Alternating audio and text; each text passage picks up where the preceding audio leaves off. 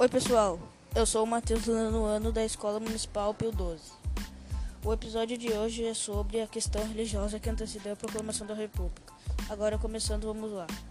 A chamada questão religiosa foi um episódio que não escreve di diretamente relacionado ao fim do Império, mas que desgastou bastante a relação entre a proclamação da República, a coroa e a Igreja Católica. São ampliamente conhecidas as relações entre a catolicismo e a política brasileira, desde o processo colonizador até a igreja e o Estado. Primeira, primeiro o português, depois o brasileiro. Sempre estiveram anteciosamente ligados.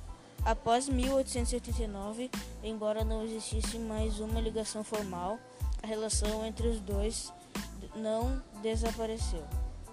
A Constituição de 1824 estabelecia o catolicismo como religião oficial do Império. Agora eu vou passar para o meu amigo Francisco de Ferraz.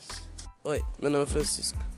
A bula papal, Silas Bus e o Concílio Vaticano consagraram a doutrina do ultramontonismo defendida pelo Papa Pio IX.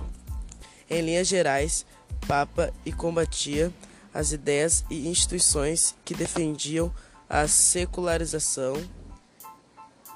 O bispo do Rio de Janeiro, Dom Pedro Maria de Lacerda, era um dos adeptos do ultramontanismo.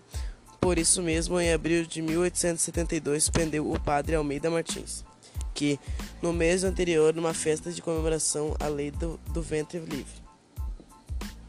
Em março, o bispo do Pará, Antônio de Macedo Costa, já tinha atacado violentamente os maçons, ameaçando rei, os religiosos ligados à maçonaria de não poderem continuar participando das atividades religiosas e de perderem o direito à sepultura eclesiástica e à absolução sacramental.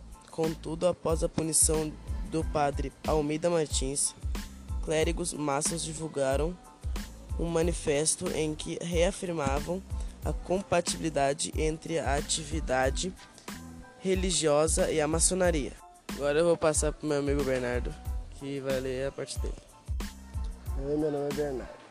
Imperador e Papa celebraram o acordo. Nos dois casos, os perseguidores recorreram ao governo e província, que encaminhou o recurso à corte. Tanto Antônio de Macedo quanto Vital Maria foram declarados incompetentes para punir as Irmandades, papel que coberta ao imperador Dom Pedro II. Enquanto o bispo ainda continua sustentando sua decisão, o bispo do Pará assumiu uma postura mais contundente. Macedo não reconheceu a autoridade do império para censurá-lo. Obrigado pela atenção. Se vocês gostaram, curte aí e comenta.